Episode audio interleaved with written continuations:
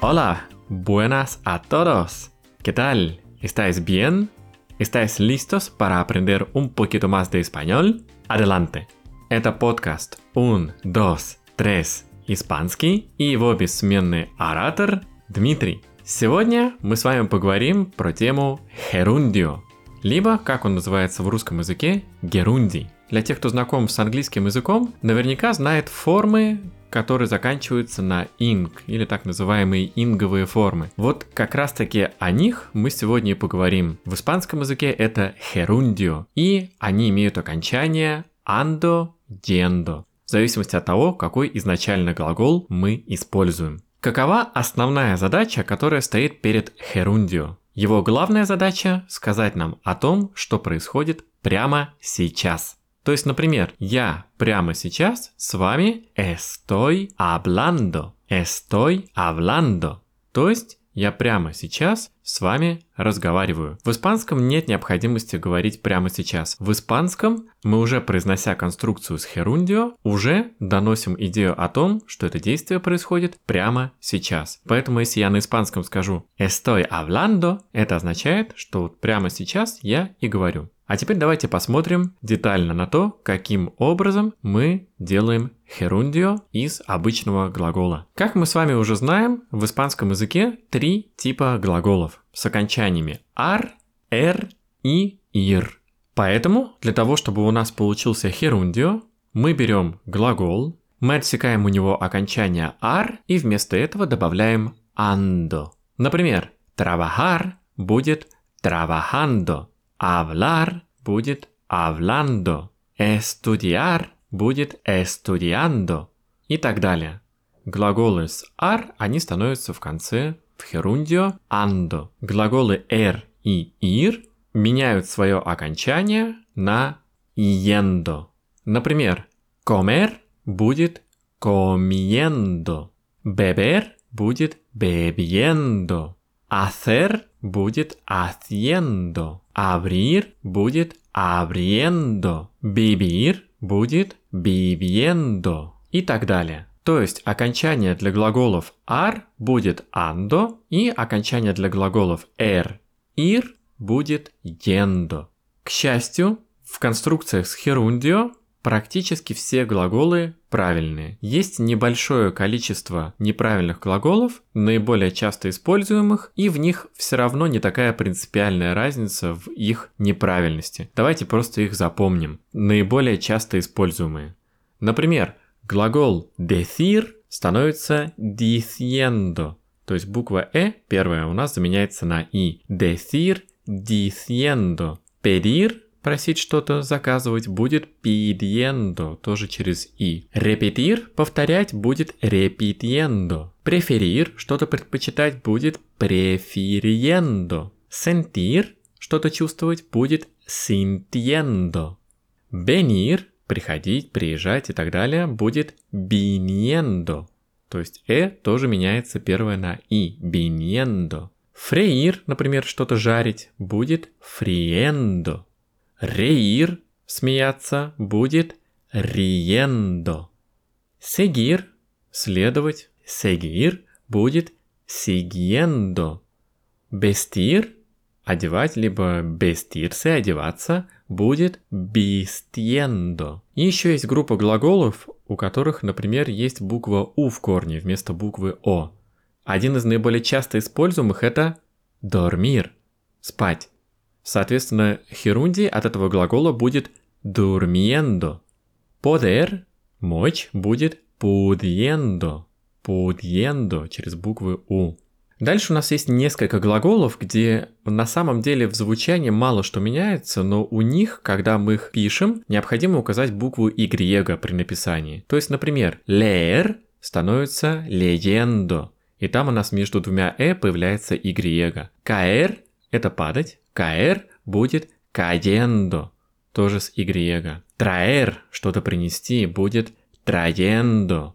Ир у нас становится дендо. Хотя на самом деле, забегая вперед, я вам скажу, что вот этот глагол редко используется для того, чтобы вот описать, что я вот прямо сейчас иду. То есть на практике он не используется. Но в других ситуациях может появиться yendo. Дальше oír будет oyendo, тоже через y. И возьмем еще такой глагол influir, влиять на кого-то. Influir будет influyendo то есть влияя на кого-то. Кстати говоря, от этого глагола influir в Испании появился современный термин, который называется influencer. Influencer – это означает человек, ну, я бы сказал, что, наверное, в русском языке это блогер. Influencer. Вот так у нас от слова инфлюир становится явление социальное под названием блогер, либо в испанском языке influencer. Итак, мы теперь с вами знаем небольшой список неправильных глаголов, где на самом деле очень сильно ничего не меняется, нужно просто запомнить небольшие детали и все. Все остальные глаголы, они являются правильными и сформировать глагол херундио не составляет большого труда, потому что нам достаточно всего лишь отсечь окончание у инфинитива и добавить ando либо yendo в зависимости от того, какой у нас глагол ar, er или ir. Последним шагом для того, чтобы сформировать конструкцию из херундио, будет привлечение глагола estar. Он нам будет необходим. Что мы делаем? Если я, например, хочу сказать о том, что я что-то делаю, в этом случае я беру глагол estar и добавляю к нему херундио. Херундио никогда не будет меняться, он всегда будет одинаковый. Вот как было слово estudiando, так и остается это слово estudiando, вне зависимости ни от чего. Однако к нему, чтобы показать, что я что-то делаю, я беру глагол estar и ставлю его в форму я. Estoy. Estoy estudiando. Я прямо сейчас учусь. Если, допустим, моя подруга Мария прямо сейчас учится, то я скажу Мария está estudiando, потому что она в форме estar уже будет está. Мария está estudiando. Мы с вами, вот прямо сейчас, когда вы меня слушаете, вы и я, мы все вместе estamos estudiando. Мы прямо сейчас учимся, получаем какую-то новую информацию. Estamos estudiando. Поэтому мы теперь знаем, для того, чтобы сделать конструкцию с херундио, нам необходим глагол estar. Что у нас происходит с возвратными глаголами, когда мы используем конструкцию с херундио? С возвратными глаголами у нас происходит ровно та же самая работа, как и с обычным глаголом, когда он находится не в херундио. То есть нам нужно контролировать наши возвратные частички me, te, se и так далее. То есть, например, если я хочу сказать, что я прямо сейчас мою руки, например, я могу сказать так me estoy lavando las manos. То есть я себе прямо сейчас мою руки. Глагол lavarse, las manos, lavarse. Me estoy lavando las manos. И таким образом я показываю действие возвратного характера. Либо, например, можем взять глагол vestirse, одеваться. Если я, например, хочу сказать, что я вот прямо сейчас одеваюсь, то я могу использовать два способа для того, чтобы это сказать. Я могу сказать Первое, разделяя все слова и ставлю на первое место возвратную частичку, получается так me estoy vistiendo. То есть я себя одеваю. Me estoy vistiendo. А могу сделать одно слово, и в этом случае возвратная частичка уходит в самый конец. Estoy vistiéndome. Можно сделать и так, и тогда будет у нас написание одного слова. Например, кто-нибудь у меня спрашивает, «Донde está tu coche?» Где твоя машина? А я могу ответить, «Pues Está en el taller находится в мастерской. Está en el taller arreglándose. То есть как если бы она чинилась сама себя. Está en el taller arreglándose. А также мы можем поменять местами слова, и у нас получится следующее. Se está arreglando en el taller.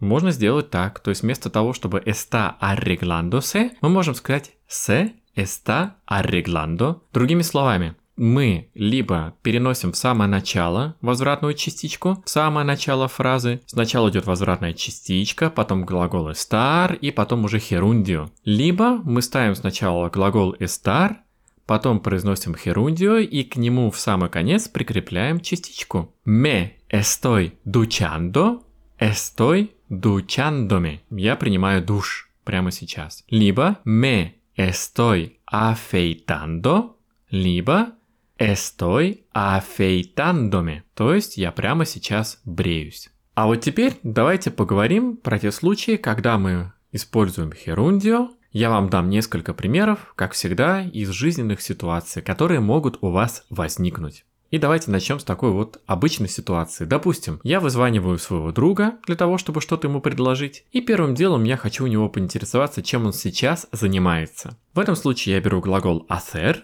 и делаю из него херундио haciendo, и перед этим я еще использую глагол estar. Я задаю ему вопрос. Серхио, ¿qué estás haciendo? Серхио, ¿qué estás haciendo? Серхио, чем ты сейчас занимаешься? Ну и он мне может ответить. Bueno, nada, Estoy viendo la tele.